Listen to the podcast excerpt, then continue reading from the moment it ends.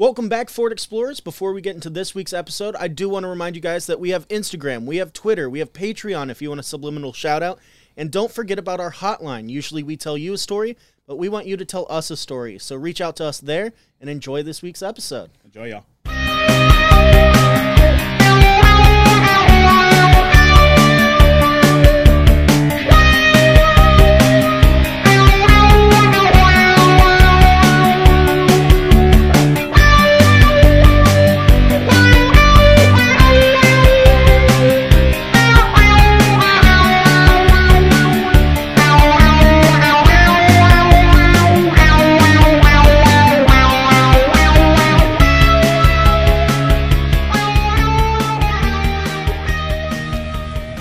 Welcome back to the ASCAT Spirit Hour, our Ford Explorers, our loyal Ford Explorers. I, of course, am the Colonel. This is my son, Caleb, and we are here to talk about all of the creepiest news of the week and the biggest story, of course. Uh, today's big story is a fun one. It's actually kind of a current event story. It's still It is. unfolding. The plane crash of Gwen Shamblin and Joe Lara. Uh, the leaders of the Remnant Fellowship, but we'll get into that here in a in a few minutes. Of course, we want to go through a few headlines first. Uh, my obviously the most important thing to me every podcast caleb how are you Good. Um, we we had ghost a, report what's your ghost report for the week Well, we had a person come in. I don't know if uh, they're listening right now. They seem to be a fan of the podcast because they came in and they're like, "Which one's the haunted booth?" and we're like, "Oh, it's that one back there." And he's like, "I'm so excited." He's like, "He's like, no, it's a," and he basically laid everything out. He's like, "It's a guy and a girl, right?" And I was like, "Yeah." And he goes, "I hope I see something tonight."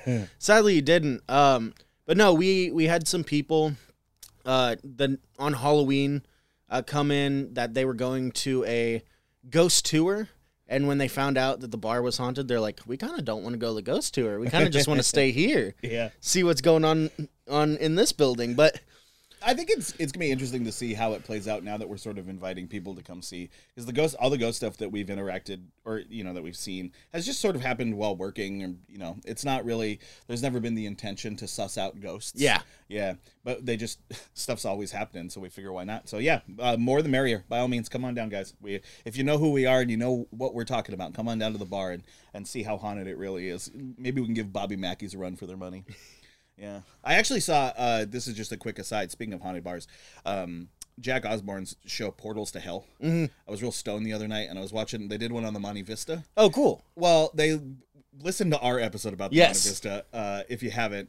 But they talk about how there were like haunted tunnels under the hotel for Prohibition. That hotel opened in 1927. I just wanted to clarify that. That's not true. Sorry, continue. Um, but yeah, no no real spooky events happened too bad this week.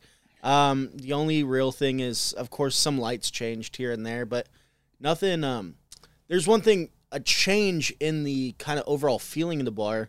Typically, when we leave, it's very dark, and you kind of get this like, not something rushing you out, but something following you out, making like making sure you get out safe. sure. That kind of has subsided. Oh, interesting. And I mean, that's been a thing. I've been in that bar like almost every day for two years now. Yeah. And I leave when everyone leaves. And it's like the past, I don't know, maybe week, that feeling isn't there. oh, I wonder if something. Wonder if one of our ghosts got sucked off. Hell yeah, dude. That's what happens when they go to heaven. they get sucked up. yeah. So we, one of the ghosts may have figured out their unfinished business. That's got an interesting idea. Having a haunted place that's not haunted anymore. Yeah. yeah. Leave it to- formerly haunted bar. Yeah, welcome to our formerly haunted bar. Uh, well, uh, that's it for this week's ghost report. I suppose we should make that a regular segment. On Yeah. show. I mean, we have. Yeah. But when you own a haunted business, like it's and you work in one, like you just see it every day. We might Yeah. as well let everybody know. well, my first headline today. I'm talking almost exclusively about crypto bullshit today. Uh, my first headline is Eric Adams, the very unfortunate soon-to-be mayor of New York. Um, it's, I'm just going to go out on a limb. This is not a political statement. He's just a piece of shit. Um, and it's not just because he was a cop, but that's part of it. So he said that he's going to take in an effort to get uh, New York City on the blockchain. His big plan is to take his first three checks in Bitcoin.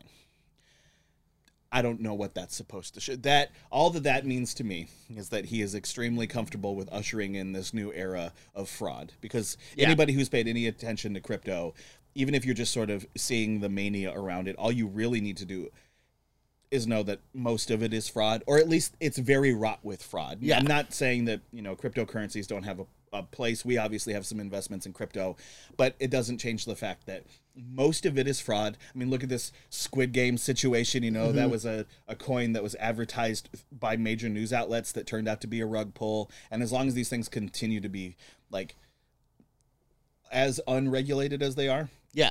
It's going to be the same issue. And so to see Eric Adams be so excited, a dude who is known for corruption, Yeah. to be so thrilled at the idea of putting New York on the blockchain. Oh, you just want that fraud to come to your front door. Yeah. Yeah, that's what it feels like. You to me. just want your entire city to be a money money laundering front. absolutely as yeah more than it already is anyway. It's like, uh, we just had three million dollars go to uh, water waste distribution. What's that? And it's like, I don't know. I paid them in Ethereum. And it's like, oh, cool. Someone scammed you for three million dollars, didn't yeah, they? Yeah, we'll take out all the good. That's the mob. Mob's gonna start because the mob is largely based around sanitation. It's their. That's where they're the businesses they like to Mm-hmm. Yeah. own. Uh, bikers got tow trucks. Mob guys got garbage trucks. They're gonna garbage trucks are gonna start taking payment and ETH and stuff.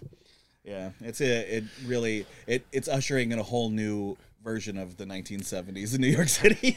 Yeah, between crypto and NFTs, it's just a weird time. oh, don't worry, I'll get to NFTs Yeah. in just a moment. That's what my next story is about. Um, while you're doing crypto and NFTs, I'm gonna talk more about um, AI. Oh yeah, We've got some fun AI stories. The first one the being smart kind of robot. Uh, self-driving cars. If you're not familiar with Waymo, um, it's like Uber if there you didn't have a driver that tried to make awkward conversation. Yeah, well, Waymo, yeah, Waymo is that. Um, it's like the taxi in Total Recall, Yes, yeah, it's it's an AI uh, rideshare. So and it works exactly as well as the first as your chauffeur does in the first generation release of Cyberpunk. yes, Yeah. crashes into stuff, but ever so often, um, there's this small neighborhood in San Francisco's Richmond district that people living there noticed more and more Waymo cars were just showing up at all hours of the day. And they didn't know what was going on. They said, uh, I That would, would be so eerie, you know. You just like you sit down on the corner. It's like it's not sketchy people. It's like you know, there's like three robot cars just driving around down there. So, uh, Jennifer King, a resident of the neighborhood, she said, I noticed it when I was sleeping. I awoke to a strange hum that I thought there was a spacecraft outside my window. That's Uh, my favorite part about my electric car. She said, uh, later, there's some days it can be up to 50 cars literally every five minutes, and we're all wa- uh, working from home, so this is what we hear. Well, Waymo looked into it, and basically what it runs down to is these AI drivers Yeah. follow all street signs. Even it doesn't matter like if it's a temporary one or anything. Well, just so happens in this small neighborhood, the way the street signs are lined up between slow traffic and one ways and everything like that, it basically confuses the AI so much to just go down this dead end road and just stop. um, It's where it gives up. yeah, so uh, one of the spokespeople from Waymo were like, uh, we continually adjust to dynamic San Francisco road rules. In this case, cars traveling north of California on 15th Avenue have to take a U turn due to the presence of slow street signage on the lake. So the Waymo driver was obeying the same road rules that any car is required to follow. But it gets confused. so it's going down this one way street Like your 88 year old grandfather. has to do a U turn, see that it's a one way street, and can't do a U turn. So it's like back when we talk about um, system overflow, uh, syntax yeah. errors. Yeah, when we talked about the 2038. Yeah, problem. 2038 and Y2K. This is basically it's going down a laundry list of things it has to follow, and it's like, cool, I have to do a U turn. This is a one way street. I'm legally not allowed to do a U turn. And it's like, I guess I just have to stay here. well, yeah, because it just exists basically until the air is Yeah. fixed, right? That's so funny. What if I used to? That just reminds me of I used to work for a company where I drove a Sprinter van with a large airstream behind Mm-hmm. it. Very blog type job, and uh, we were working for a month in Austin, Texas, for South by Southwest, and I was trying to park it, and I was driving it from the venue to our house, our Airbnb where we were staying, and uh, I had Morgan Freeman as my voice on Waze, and I haven't since, and I like had to take a hiatus on watching Shawshank every night because uh, it got to a point where he was like, that's a dead end. And I was like, yeah, I fucking know. I have a 30 foot trailer behind a 20 foot van. I know it's a dead end. That's why I'm not going that way. And it's like, you can turn around here. Buddy, I need a Walmart parking lot to turn around. I cannot turn around here. And I just absolutely fell out of love with Morgan Freeman. Him, was like- him condescendingly telling you that your driving's bad. It's the only time I've like in earnest cursed God. Like, Fuck you, man. God. Because I'm very confident that's Morgan Freeman. No. All right. Well, my second story is just as frustrating. Uh, normally, Ubisoft is the company that we're all really mad at for Yeah. doing shitty things. We saw some movie trailer the other day that had an Ubisoft logo on the beginning. I don't even It. remember what it was. It was like some shitty horror movie, right? Yeah, it wasn't the. It wasn't even the new Nathan Drake movie.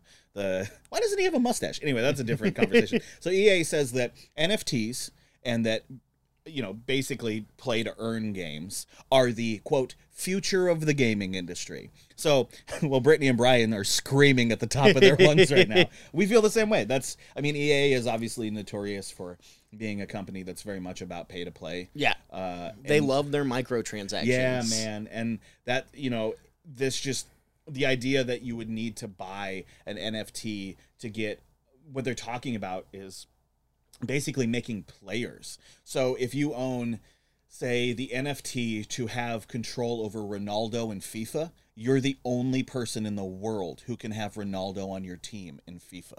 That's It's- awful. It entirely ruins the fucking point of video games. It's like video games have already been pushed around enough with having to constantly be online and all these other issues. It's like people forget that it's supposed to be a place where you blow off steam. Yeah. People get so involved in these games and make it a lifestyle that they allow those stresses of their regular life. I don't want that shit. I don't want any of that. I play video games to blow off steam. I want to I love playing games like Halo because when you want to play Halo with friends, hop on live, it's 10 seconds you're in a game. Yeah. No questions asked. You're ready to play. There's no pay shit. There's not. I mean, even when they started doing, you know, the cards and the the uh, randomly uh, generated stuff, that's stupid. It Yeah. makes it gambling, and it it entirely negates. I don't want to gamble to play Halo. I don't want to gamble to play Madden. I don't Yeah. want to do that. It doesn't.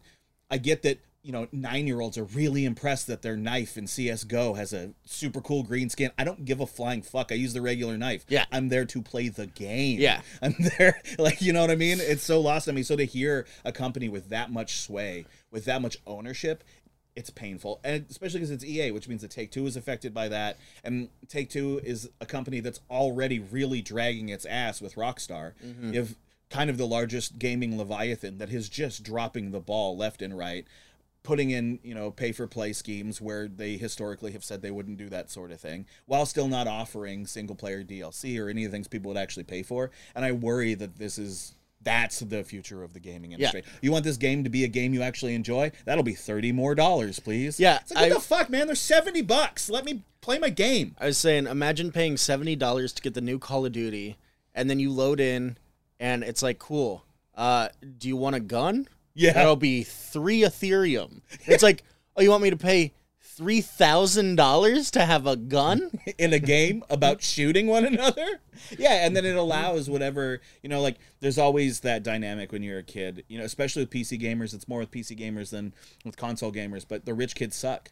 They have Yeah. better equipment, you know what I mean? Like, and that gives them real advantages in games sometimes that they don't deserve. Why on earth would you cater to that crowd? Yeah. You know, it's so money hungry. It's just, it's EA hasn't done anything good to outweigh a decision like this to make me think that there's a motivation behind this other than purely financial gain. Yeah. All they want is to make more money. I think it'd be super funny though if that is the way it goes. That uh, Brian, shout out to switching to game chat, Yeah. could start up the uh, scheme that he did in middle school, where he would uh, go on RuneScape and tell people that he could. Uh, gild their armor with gold trim, which wasn't a thing, and when people would give them his armor, he'd log off. Imagine doing that with NFTs. yeah, you get like a ten thousand dollar gun skin. you just log off. psych bye. Hey, you want me to add gold trim to your gun? Oh yeah, you can do that. Yeah, man, it's the NFT that I bought. Oh cool, yeah. Here's my sixteen thousand dollar NFT. Well, and NFTs in general, we won't talk about this too much because we have a great story to talk about today, and you still have another news, a very funny news story to talk about. But I NFTs worry me because because they're because there's so much about connecting authenticity or like um, you know to be a certificate of some type Well, that entirely goes against the point of the blockchain. Yeah. So that feels like what we're going to actually work towards is using the blockchain incorrectly as a way to have things be very, very tied to stuff. IP Yeah. addresses are still going to stick around in the way that they do. Like the joy of the blockchain is that you can find some anonymity in it. Mm-hmm. You know, it's weird to see something that was we can talk about how bitcoin and all this stuff was developed for a digital no it wasn't it was developed so you had an anonymous way to buy drugs on the internet if that's not what it was made for that's certainly what popularized it. Without the silk road we wouldn't give a flying fuck about Bit- Yeah. bitcoin.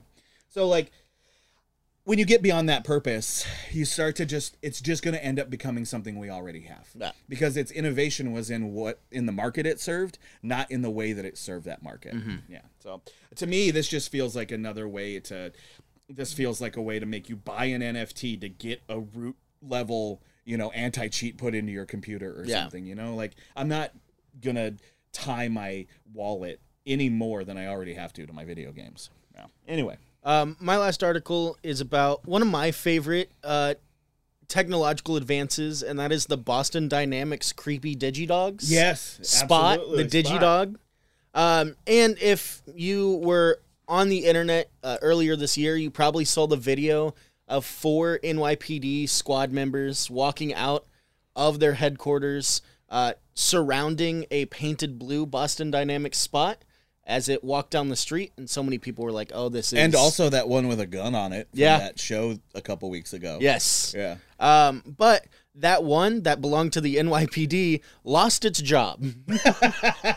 they furloughed a dog So uh, the police Is canceled. is it, yeah is it because it wouldn't beat somebody it actually had too much morality uh, for the NYPD. just like i got fucking drugs on him and like, oh. Like, does he have fucking drugs on him i don't know you're fired So uh, the police NYPD canceled a ninety-four thousand dollar contract with Boston Dynamics. Damn. Uh, followed um, following a backlash tied to cuts to the police budget and concerns of police militarization and abuses of force. yeah you don't say Yeah, uh, and they're like, we're not too militarized. And they're like, hey man, you're a little too militarized. Hey, you got to get rid of some of your military gear. Will you give us the uh, the MRAPs and the rocket launchers back? No, you can have the robot dog. Okay, we'll take the robot dog. so uh, they did. That makes me not as worried about these Boston Dynamics dogs. Yeah. If that's the thing that they were like, well, we're keeping the grenades. So we get rid of the dog, I guess. It makes me not really worried about that dog. Hey guys, you got to get rid of some of your military gear. It's like, okay, um, well, we're gonna keep the tank because I mean, this is New York City. Yeah, we're going to keep the uh, the drone. Uh, we're going to hang on to that Predator drone and we're going to.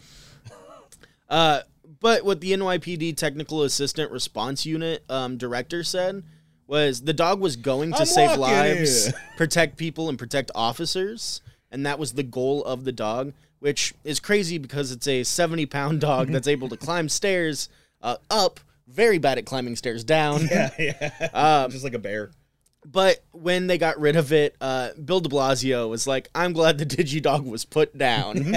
he said, it was creepy, alienating, and sends the wrong message to New Yorkers. Yeah, get out a regular, good old fashioned racist German Shepherd to chase people instead. How's that better? De Blasio eats his fucking pizza with a fork. Get out of here. But uh, everyone was pretty happy about it because they thought it was uh, just like a surveillance ground was drone. creepy. They thought it was creepy, alienating, and send the wrong message. Yeah, which So- is true, but so does the uniform of the NYPD. So uh, the robot dog did get put down. Do you think there's like a sad power down? I hope they transferred his spirit into a Roomba or they something. they plugged in a flash drive that made him Cortana was uh, that gave him the recipe to chocolate. they said no dog should not taste chocolate before it does. Well, shit, those are good stories. Uh, yeah, man, it's head it's headlines time. It's our it's our main story. Uh, I think the the big story this week is really fun, but It as is. we mentioned, it's you know it is still unraveling a little, but it's just too spicy for us not to pay attention to. So uh, a few months ago, I guess Mm-hmm. something like that.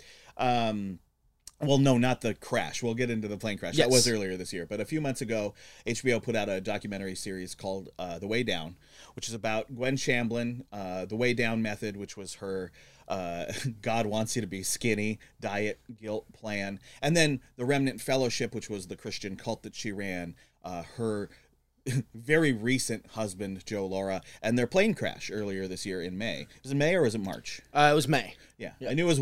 It's gonna be May. I knew it was one of One of those, those M months. Yeah, it was one of those M months. Uh, yeah. So Gwen Shamblin, we'll start by talking about her a little bit because she, the meat and potatoes of this story is that this plane crash is significantly more questionable than it looks, and it's very ripe. Uh, for, it looks like they probably faked their deaths. Yes. You know, we're not. We can't allegedly. We have to say that um, for the 14 people that listen. You know, but it is. It's alleged. Obviously, we can't suppose that this happened beyond that. But it really does look like that's what happened. So we're going to explore that today. But before we get into all of that, to explain how it's possible that maybe they did fake their deaths, or maybe somebody killed them, or maybe God struck them down. That's my acting. I think it's really funny every time an evangelist is like, "God wants this," and if he if he didn't want me to have it, he would stop me, and then they die, and they're like so do we keep the church going? Anyway, so let's talk about Gwen. Let's start with Gwen and Gwen Shamblin, um, a woman of incredible hair. It's Yeah. in the thumbnail. You guys saw it, but her hair was something else. Only got bigger the skinnier she got. she looks like if Rob Zombie cast a biopic for Dolly Parton. You know? Uh, he, she looks like if uh, Tim Burton drew Dolly Parton from memory. These are all just gonna be Dolly Parton jokes. Yeah. Well, because she looks like there's like this sect of white women in the South, especially the upper South, like Georgia and uh, Tennessee, the Carolinas, where you see. You kind of see that aesthetic, and it's like a I don't know. I think it's like a it's a specific look, but I think Yeah. she's very true to how there's like a I don't know. It's like a country farmhouse, kind of closer to God. Yeah. Dolly well, the bigger your hair is, the closer you are to God. yeah, exactly. The more Uh, flammable your hair is. But Gwen Shamblin uh, was just a real piece of shit who began a weight uh, control consulting program in 1980. Yeah, called the way down. hmm And the reason is because in when she was in college, she struggled with her weight, and she consulted with uh, genetics. I like when people say shit like that. And now, you know, both of us are chubby boys. Yeah. We're big boys. We always have been. I pretty much always have been. Yeah. And uh, the term struggling with your weight's funny. Like, get out of here. Oh, fuck, I'm trying. I'm sorry. It's so heavy. Like, my knees struggle with my weight. Uh, but she met with like uh, people that were the forefronts of genetics, metabolism, and behavior modification.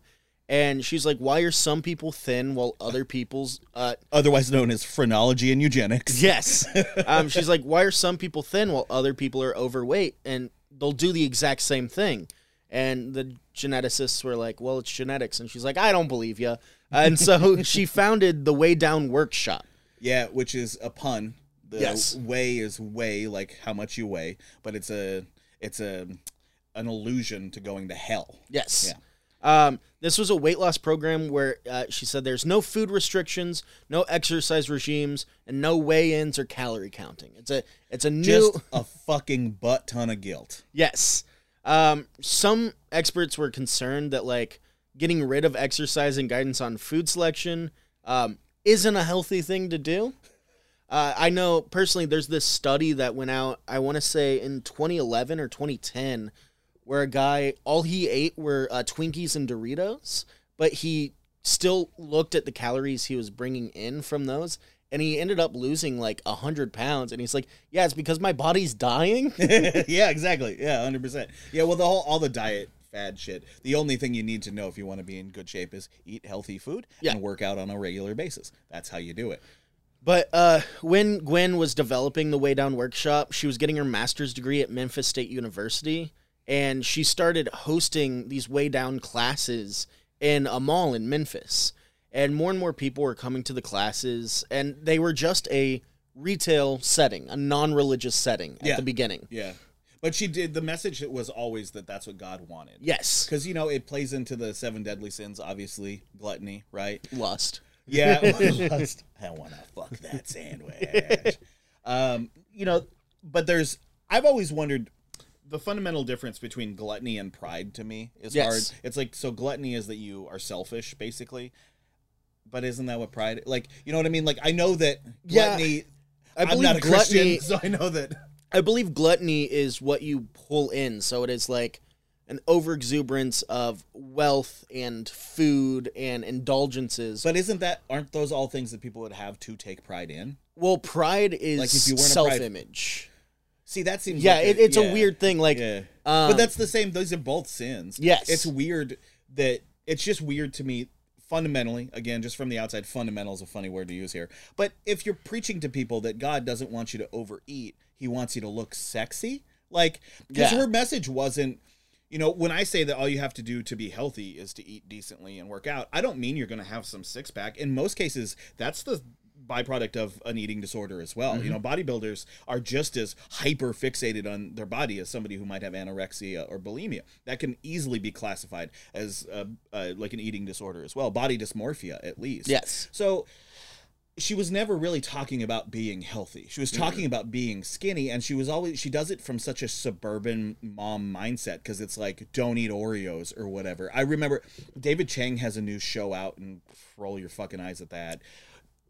I'm sure there are probably people listening to this who are like, "Oh, Dave Chang's great." Yeah, well, you don't know anybody who's ever worked for him or anybody who's ever had to uh, deal with him on a lease or anything like that. He's not as great as you think he is. so anyway, Chang has a new show about the future of food, and he has a whole episode about how American breakfast has to change. And while I agree that we shouldn't be eating eggs and cheese and bacon every day for breakfast, that's not even what he talks about. He talks about cereal, like that's a huge issue. yeah. I don't know a single motherfucker over 16 years old who has cereal for breakfast. I don't Yeah. know a single one. Not a single one. I don't know. I know more people who have coffee and cigarettes for breakfast Yeah. than have I know more people who just don't have breakfast. Yeah, and her I only bring that up because it just feels just as out to lunch. No pun intended, I guess. That's gonna happen. I'm gonna have food on the brain. I'm gonna be so hungry by the end of this podcast. Um but she's preaching the same shit. She's basically like, Yeah. don't eat candy. Yeah, no shit, don't eat candy. I'm not eating a candy bar and being like, oh, this is so unfair that it's unhealthy. I know what I'm doing. Yeah. It feels good because of that. Like, I, it's a weird, it's weird to tell people that that impulse is unrealistic because like you're just changing the flavor of the impulse. It's all the same shit. um, as time went on, she began hosting more and more of these events. She then started 12 week seminars that were like uh, video and audio tape based, and the outreach just got more and more. And by 1994, uh, she branched out to Europe uh, in about 600 churches in 35 different states in the U.S. So, I mean, that's a reach, man. Yeah. That's a serious network. and then by January of 1995, the program was in more uh, than a thousand churches in 49 states. It was also in Great Britain and in Canada. And then by July of 1996, 5,000 churches with 10% located in Laura's home state of Tennessee. Um, about eight churches in Britain were hosting workshops uh, by 1996. And they even started, people in the U.S. started hosting events in their own homes. Yeah, it became like Tupperware parties. Yeah. Well, and bear in mind that was the time of that sort of Yeah. thing, you know. So Avon parties, Tupperware parties, and she was, I guess it's diligent, I suppose, but it just sort of feels manipulative the way that she catered to the audience that she catered to. But it was very much the same thing, right? It was like it was religion for Oprah, and that was a big part of Oprah at one point did endorse the way down and that became a huge part of it now eventually it would become the remnant fellowship Yes. what year did it become the remnant fellowship Well, so it kept growing. Uh, in 1996, it finally built a headquarters in Franklin, Tennessee, and they had a staff of 40 people. And she began hosting the annual annual summer convention, which was called Desert Oasis in Nashville. And then by 1998, there were more than 12 or 21,000 classes, uh, 250,000 participants worldwide, and they were hosted in every state, all throughout Canada and all throughout Europe. And finally, in 1999, she founded the Remnant Fellowship Church. okay so it's 99 Yeah, so she finally had this quarter of a million participants. that's so many people and she's decided after um and you know these are paid participants yeah, yeah um she went on to the news and everything and she like you said Oprah endorsed her and she just kept getting more and more gain and she's like, "Okay, well let's turn this into something." and started the Remnant Fellowship Church. yeah uh, and that's when things started to get real wild Yes. yeah because she went from having uh, influence over people to having direct control over people and uh, don't get me wrong the people who worked for her during the way down period obviously say the same thing they insist that it, she's a brutal person to be around but i'll let you get more into that Well, uh, so when she started the church, um, she built this giant actual church building. It was completed in 2004. It's 40 acres. Yep.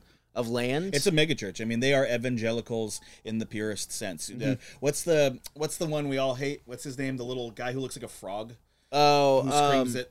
There's that clip of him screaming at the reporter about having a private jet. yeah, the private Jane uh, jet he bought from Harrence Howard or, or Terrence Howard. Aaron's Tower. Harrence Howard. That seems like an ev- ev- evangelical name. Yeah, it does. Um, but I can't that- remember that his sort of name. shit. But just you know, they are very much the 700 Club. It's what you're thinking. You know that they were in. It's interesting because she started specifically making money, then made it about Jesus. Mm-hmm. And while the way down was definitely religiously driven, it wasn't. She didn't have a specific church, and uh, the church thing is interesting because she had a very controversial take to Christianity. She didn't believe in the Holy Trinity. She believed that there was the Father and the Son, but no Holy Spirit. Um, and you know, I'm not a Christian, but I have read the Bible and I'm familiar with the philosophy, and that seems like a hard thing to get over. Yes. You know, because the Holy Spirit is a really, really big part, and obviously the Trinity is a huge part of uh, more traditional Christianity as well. So it's weird to recant that, but I think it's just an indicator that she very much. It's a cult of personality, right? Like it seems like she had this idea, and then everybody was like, "Oh, honey, you got a great idea," and she was like, "Don't I just?" And then they started this big crowd of knitting circles that eventually become bigger and bigger and bigger, and you end up, yeah, with an entire network of people who believe that God wants them to eat skinny. Yes. Uh, basically, what the way Sorry, down plane passing us in the sky. Uh, what the Weigh Down diet uh, teaches you is the love of food should be transferred to a love of God, and to cut food portions down into half and only eat when you're hungry. Imagine every time that you uh, wanted a pizza roll. You're just just for fun, just just funning around. You just want to throw five of them in the oven. You No, you get two and a half of them, and you can only eat them when you're starving.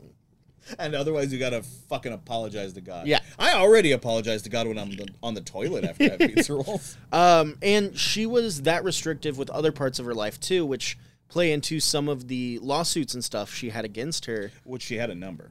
Um, You don't live a life like that and not make a lot of foes. Yes, uh, she not only taught people how to diet, she also t- taught people how to parent.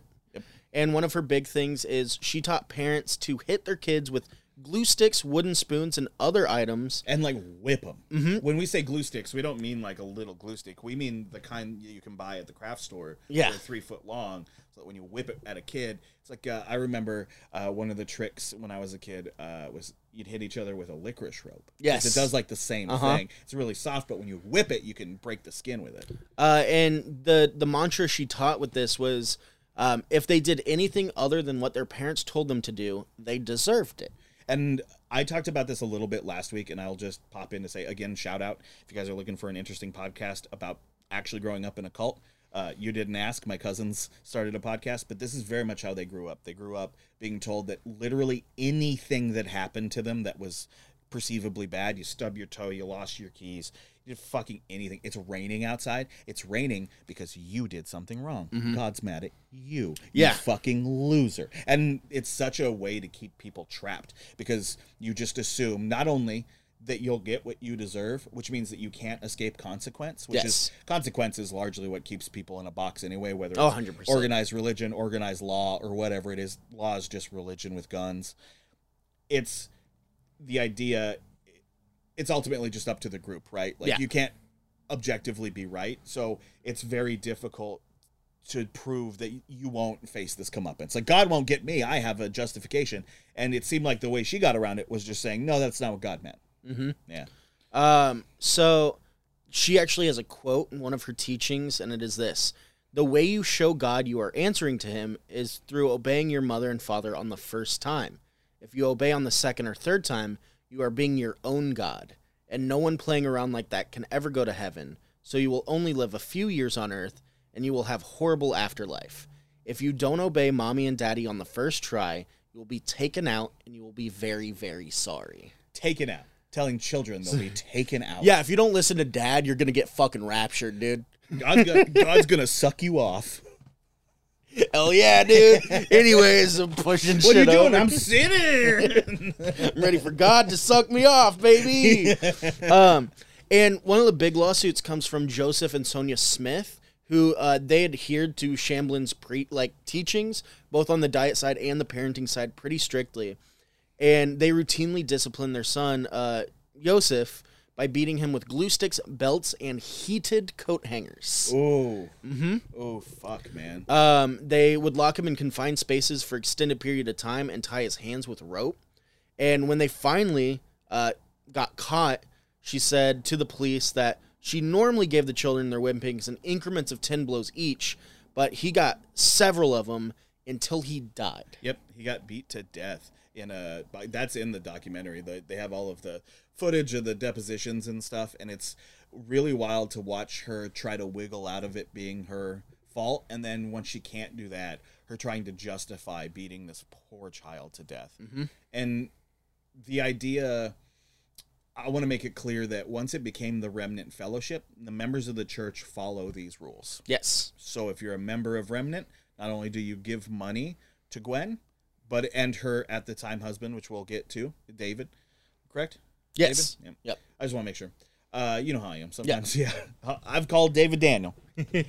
uh, and all of that money going to these people, like it's just so much power. Yes. Um, well, I mean, on- obviously enough, enough to, and to, those people remained in the church. You know. They did uh, until October 8, 2003 is when they disciplined their child enough that it killed him. Uh, luckily, they were convicted of acute and chronic abuse. Uh, they were convicted in Georgia versus Smith, and they were sentenced uh, to life plus 30 years in prison. Yep. So they got their comeuppance. Um, but Gwen that- got nothing. Yes, she got nothing. They were like, "Well, she taught us how to discipline our kids, but she never disciplined our kids, so she got nothing." Yep. Um, a, another thing of not being held accountable for her actions. In a TV interview, someone asked her, "Well, how do you split up all this money that you're making from the Weigh Down workshops?" And she goes, "Well, it's simple. Fifty percent of it goes to the church, and the other fifty percent goes back into the workshops to revamp them." We found out that's not true at all. Yeah. Yeah. She made millions of dollars. Yep, and one of the recent uh, controversies is you know we'll get into the plane crash here in just a moment, um, but her will, her Mm-hmm. will spoke to. Uh, we'll get into it uh, here in a little bit, like the finer details of it.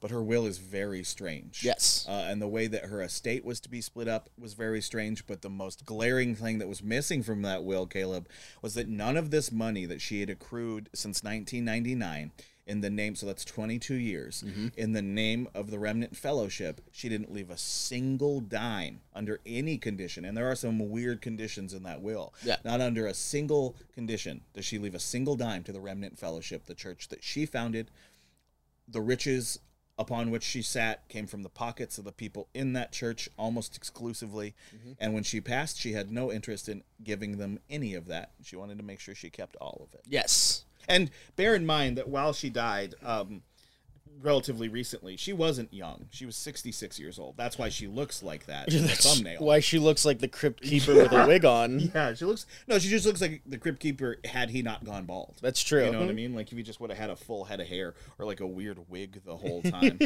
yeah. So I suppose next we should get into the plane crash. Yes. So the plane crash, uh, it is May of 2021. It's May 29th. It's November, Caleb. Well, I'm talking about the plane crash, not right This now. is when you do the Fla- Wayne's World flashback thing. Whoa. Picture, if you will, you're in Smyrna, Tennessee. Uh, I'm so angry and hot. It's May in Tennessee. so it's uh, May 29th of this year, 2021. It is at 10:55 in the morning. Okay. Lara, her new husband. So uh, in 2018, she uh, divorces David. Yeah, in like kind of a weird fashion. So d- we should include that really quickly, yeah. I guess. David was her husband this entire time Mm-hmm. and was largely um, the driving force behind the religious element. And it became in 2018, she had sort of accrued this wealth and just decided she sort of just quietly divorced David and then married former uh, daytime TV star of Tarzan. As it was said on the news clip we watched, Tarzan, Joe Lara. Yes. He's like a tall human dildo looking guy. You Yeah. know, he's got like that Florida skin and He looks like dyed if black hair. he looks like if uh, Tim Burton drew uh, Fabio from memory. it does actually look like that. That's exactly what he looks like. Joe, Lara, that's a tweet right there. I, I want I want to get in contact with Tim Burton and say, hey, uh, quit being racist. Yeah. Um, But also, can you draw a picture of uh, Fabio and Dolly Parton next to each other in your art style? Just get the guy who did all the the maquettes for uh, Coraline and Yeah. The Nightmare Before Christmas. Can you give me a Joe Lara and it looks exactly like him? So they, uh, the two of them, so Joe and Gwen, Yeah. uh, are flying to a make Make America Great Again rally. Yep, they're on their way to a maggot rally uh, in their private jet. In their private jet. Cessna C501. And I'm going to get more into the, the plane side of things. I'll Yes. get into the technical shit. But Um, and they are with, um, so it's Joe, Lara, a pilot that is their own private pilot, another couple that are high ranking members in the Remnant Fellowship, and another couple that are high ranking membership in the fellowship. You know what's funny is we've had a number of uh, sort of plane disappear. We love a plane disappearance. love a good plane Oh man, plane disappearance or plane crash, they're great. Uh, the Alaska Triangle when the state senator disappeared, Mm-hmm. it was almost the same makeup of people on that plane, and I think that's fascinating. So it is 10:55 in the morning. Um, they're in Smyrna, Tennessee. It's a small municipal airport, and they're making their way uh, to Florida. They're making their way to West Palm Beach, Florida, for the maggot rally. Yep, And they take off. they should have taken a boat. They really should have. Well, sunk. yeah. um, they take off at 10:55 in the morning. They their check flight is all fine. I'll go through everything about that here in a second, but check flight's good. They're cleared to take off. They take off. They're going in a weird direction. So uh, air traffic control is like, "Hey guys, you're going in the wrong direction." Well, I'll explain that real quickly. So there are two runways at Smyrna. There's, I think it's 14 and the other one, and they took off on 14. So the orientation, it was probably just where they had room to take off. Yeah. But both of them po- point to the north. So because of that, well, they're flying south. So as soon as they take off, they get told by the tower, "Hey guys, uh, you're currently going pretty much the opposite direction. We need you to turn around." And it should be made clear. It's I think it's a little misleading sometimes in news reports when you see like, "Well, the tower told them to do this." Yeah, that's how you get directions Yeah. when you're flying a plane. Yeah. So it's not really like they weren't warned or anything. Oh, they no, were just like, all. "Hey, you need to go that direction. That's your vector. That's where you need to be going." That's a tower's job. Yes. That's what they do. So it it's not as misleading. Now the sketchy part is what happened immediately afterwards. Yep. Uh, so with air traffic control, what you do is they're like, uh, think of it giving directions in a car. So you're like, hey, you got to turn left up here. If you're the pilot of that plane, you go, copy, I got to turn left up here. I'm driving a Honda Civic. Yep. That's basically how air traffic control call and response works. So they were like, hey, uh, uh, N66 BK, which was the tail number of their Cessna 501, uh, change your your degree to 130 degrees. You're going in the wrong direction. And nothing. Radio silence back. So they call out. They're like, "Hey, you're uh, still going in the wrong fucking direction. Go south." Still no response. And they're like, "Do you copy?" And finally, the pilot comes on and he says, "130 degrees BK," which that was when you talk about tail numbers and stuff, luckily we know someone who is currently going through pilot school, so he gave us the whole laydown of everything. Um, when you're doing call and response, you usually shorten your tail number to just the last two letters. Yeah, it's the most relevant and unique. Um, so when he's like, that was his form of copying. Immediately after that, seconds after they take off, they crash into a lake that is three miles away from the airport. Yeah, they went into what we would have to assume is a spin, but we'll Yes. talk about that in a minute. The plane dropped out of the air. It fell about 2,000 feet because it fell from 2,900 feet of elevation, and the airfield's at about 1,000 feet of elevation. So it fell about 2,000 feet in about a second and a half Mm-hmm. Yep. and was in the water. Now it's in the water. People go out there. They start digging through the wreckage. And what we found was interesting. The first thing that really ticked my alarms is none of the rem- the remains have been positively identified. Nope. Uh, even to this day, if you look at rec- uh, news articles, it says they did find the remains of seven bodies. Um, these bodies were assumed to be dead on impact, and they said that they can confirm they are human remains, but they cannot confirm the identities. And to fans of the show, maybe you guys remember the story of Alfred Loewenstein when he fell out of his plane inexplicably. Apparently, took he took a wrong turn at Albuquerque and he fell out of his plane into the ocean. and you know, when they found him, they still identified him. Yes. like he fell. He we know However, go listen to the episode. But however he died, he did fall out of the back of a plane and hit the ocean, mm-hmm. and they were still able to identify him. And this was in the early 20th century. I have a hard time believing that they couldn't make it only fell 2,000 feet. And I know that sounds crazy, but if it was in a spiral, it hit a lake, it didn't explode, it did not catch on fire, mm-hmm. it hit a lake, which means that while the people in there would definitely be in bad shape, they would be very recognizable. You fell out of a building, like you, your body didn't explode, you were surrounded by a giant metal cage. Yep. It's very, very strange that those bodies have not been positively identified. Yeah, and looking at the wreckage, they only found like two thirds of the plane. They found both engines. Uh, neither engine showed signs of uh, a fire, an engine fire. They found part of the cabin. Neither the outside nor inside of the cabin showed any sign of fire.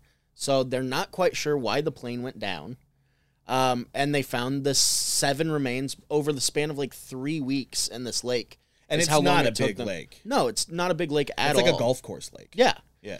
And so everything's just weird when it points to that. Yeah, so this will get into the like finer points when we talk about okay, so this crash is super sketchy and we have two people, one of which who has this kingdom of abuse and neglect and guilt driven by an alleged connection to the god above and her husband.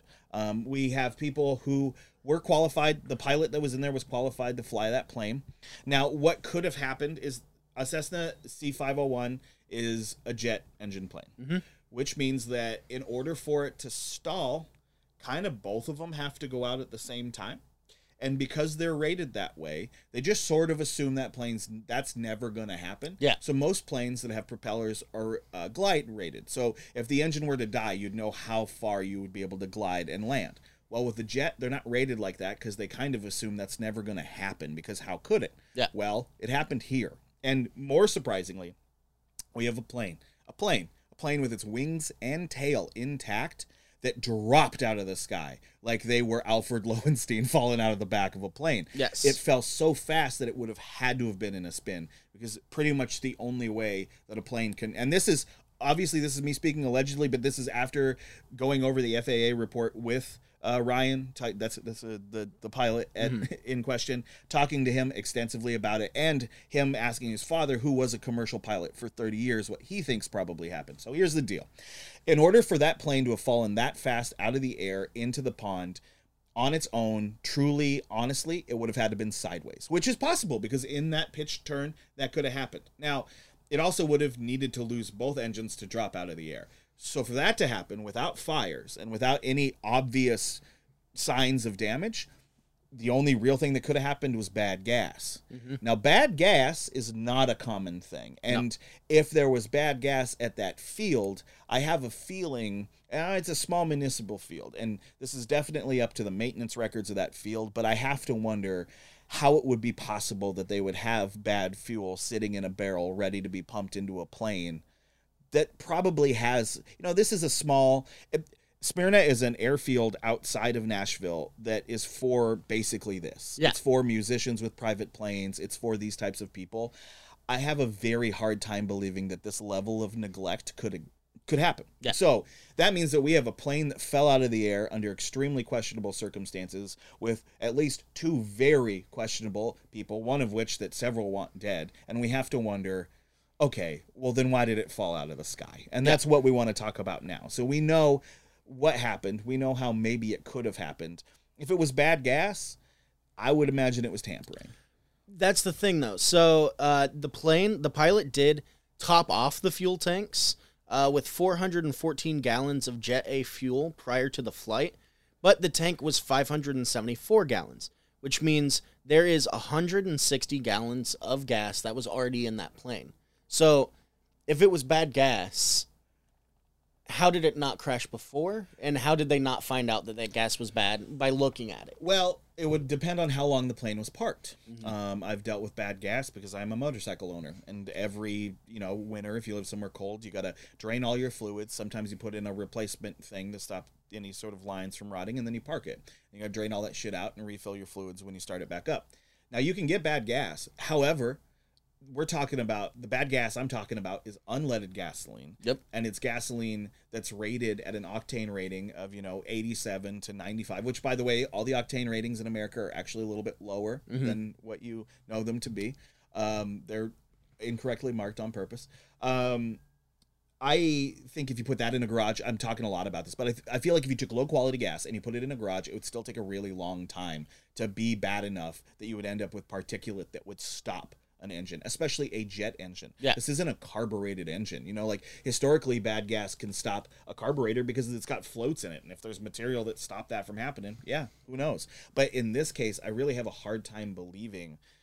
I don't know. I maybe I don't know quite enough about jet engines, but you would I think the fact that there was already fuel in this plane, yeah, mm-hmm. indicates that it would have had to have crashed at some because that fuel would have to be really bad because it would have to it would not only have to be bad it would have to be like you know 120% bad because it would have to make it would also have to tarnish the gas that's in there That was already in there. yeah d- uh, most appropriate time i've ever used tarnish Um, then we get into some other discrepancies that it's like maybe the engines didn't fail, and that is the eyewitness report. So there was a witness fishing about 150 feet west of uh, where the plane crashed. Um, this is 2.7 miles northeast of the airport, which, like I said, the lake was three miles away. He described the weather as very low ceiling and mist, uh, and he heard what he thought was a low flying military jet before he saw the airplane impact the lake in a quote, straight down nose first altitude. see and it while that could certainly happen if you're in a spin the likelihood that it wouldn't still be spinning or on its side for it to have been nose first makes you think that somebody just nose pitched it down like just send that plane into the water He did not see any evidence of fire or an explosion. Examine, uh, examination of the accident site revealed the airplane impacted a shallow section of the lake that was about two to eight feet deep. And they still only found two thirds of the plane. yeah it took them and these bodies they're they can barely find them you know it took them weeks to find seven people First responders and recovery personnel used underwater side sonar to identify larger pieces of wreckage, along with it's eight underwater deep. Rescue put a divers. net down there Um, the divers reported that the visibility in the water was poor due to the deep mud and silt that made up the lake bed. Well, yeah, because I mean it's like swampy water. Yeah. But even then, it's not very deep. I mean, just start dragging everything up. I know there's the fish and all that stuff, but like this is extenuating circumstance. A plane just landed on top of it. Uh, these are all the parts that were like recovered from the lake. Both engines, the main cabin door, portions of the main cabin windows, the left nose baggage door, all three landing gear, most of the tail section, and sections of both wings, including portions of the flaps and uh, uh, ailerons. Yeah. Uh, several Those are the fractured seat frames and pieces of the interior were also recovered. There was no evidence of an in flight fire observed on any of the recovered sections of the airframe or engines. Yeah, and while there was uh so when they took off, the tower says that they think they heard a faint um like a maintenance noise when the plane was going to take off, so there could have been an issue somewhere on the plane, like a failure, but there being no evidence of a fire, the only failure that could have happened that we're really talking about that would be relevant here would be the landing gear.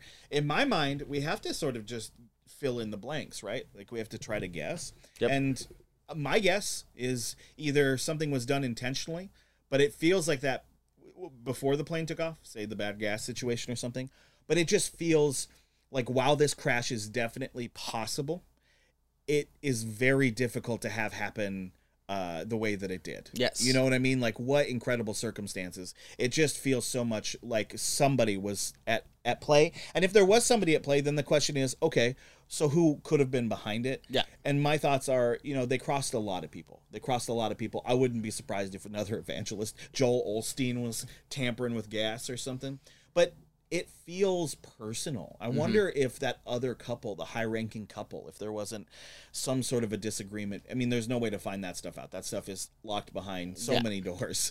Uh, or honestly, my we're gonna go old school as the cat spirit hour here, and I'm gonna give a preferred uh, sort of absurdist theory. I think God cut them down. I think it so. feels a lot like if there is a God, whatever kind of God it might be, it really honestly feels like they just got plucked out of the fucking sky. You know, like if you truly believe in Christianity to that level and you run scams that hurt people and manipulate them and judge them and all the mm-hmm. things that Christians hold dear not to do, if you don't welcome people with open arms and you constantly do so in the Lord's name, I like the idea that occasionally this Old Testament God shows up and is like, uh uh nope, I'm done with your shit. and just knocks them out of the air. Because that's what it feels like. It feels, it legitimately feels like somebody just grabbed that plane and went, nope, you're all dying now. Yeah. Because the rate at which it fell into the, the water, you know, that's fast, man. I don't know. What do you think, Caleb? Uh, I think personally that they found a way to fake their deaths. Yeah, that's what it feels like. I think they had enough money, they certainly had enough money and enough pull. enough money, enough pull, and enough negative uh, image that they would just take their money and run. Not to mention that you know they both so heavily uh, like doctor their appearance that she could pop up anywhere without that fucking weird, disgusting hair, and I don't think anybody would know who Gwen was. Yeah, and Joe, you know, he all he's got to do is actually look like the old man he is, grow out a beard, and I feel like most people probably wouldn't know he was either. Yeah. Be very easy for those guys to disappear, you know, in South America somewhere like that. Um, not to be too classical about it, you know, Yeah. but it really does feel that way. And the thing is, we're we're theorizing that they somehow survived the plane crash. They don't even have to do that.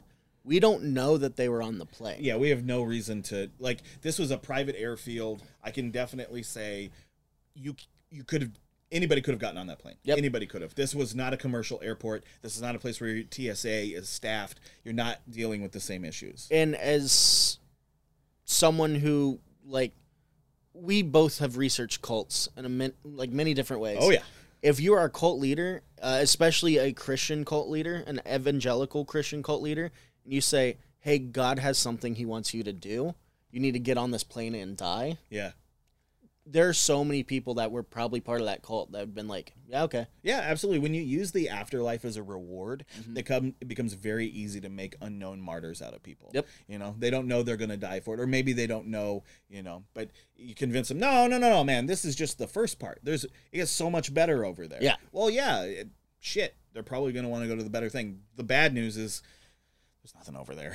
See, you're just being tricked. And yeah, I 100% Caleb. I I don't even think they need body doubles. I think they could just put those could have been cadavers on that plane. The Yeah. unfortunate truth is that we don't exactly know, but that's kind of the exciting thing about this story. By all means, leave your theories in the comments. Let us know what you think they were up to and what happened to them because somebody got him. Somebody somebody struck him down and currently, you know, this feels like not dissimilar from Havana syndrome in that we are probably going to end up having another episode about this as an update in a few months or so. Mm-hmm.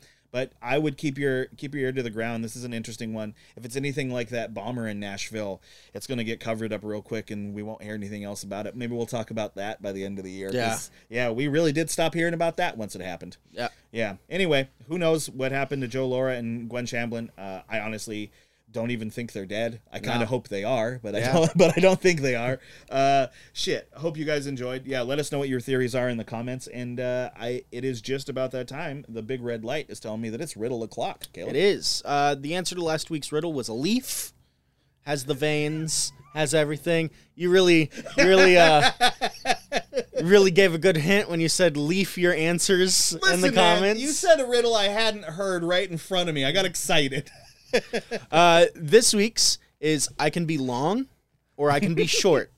I can be grown or I can be bought. I can be painted or left bare. I could be round or left square. What am I? You cannot say penis. It's don't say penis. Don't say penis. Brittany, don't say penis. Bunger, don't say penis. Dad, don't say penis. anyway, uh, now that we've said that a hundred times at the end of our podcast, we are going to be properly suppressed as always. So if you guys liked it, you know what to do. Give us the like and subscribe and all that fun stuff, and share it. This is definitely designed to be something that you put on with your friends while you're doing something stupid. Yeah. You know, when you're sitting around playing Catan or something, listen to us talk about what maybe happened to these evangelist cult leaders, and come up with your own theories. More importantly, Yeah, let us know your theories. Uh, let us know if you are Gwen Shamblin or Joe Lara Yeah. and you weirdly stumbled upon this episode that's or about you. if you were honestly member, though, if you were a member of the Remnant Fellowship. honestly though, I'm pretty sure if they are still alive, they are so both so vain that they probably just search their name every so often. So this probably did pop Yeah, up I for know. There we're gonna get Twitter responses from weird fucking fake Twitter accounts now. What's that called? A Twitter? Is it a Twitter? I don't know. It, it- leave that in the comments as well. Let us know what you think of fucking fake Twitter is supposed to be called. I guess just a Twitter. Anyway, thank you guys so much. We will see you next week. We love you very much. Thank you for joining us. Goodbye. Boy, gabagool.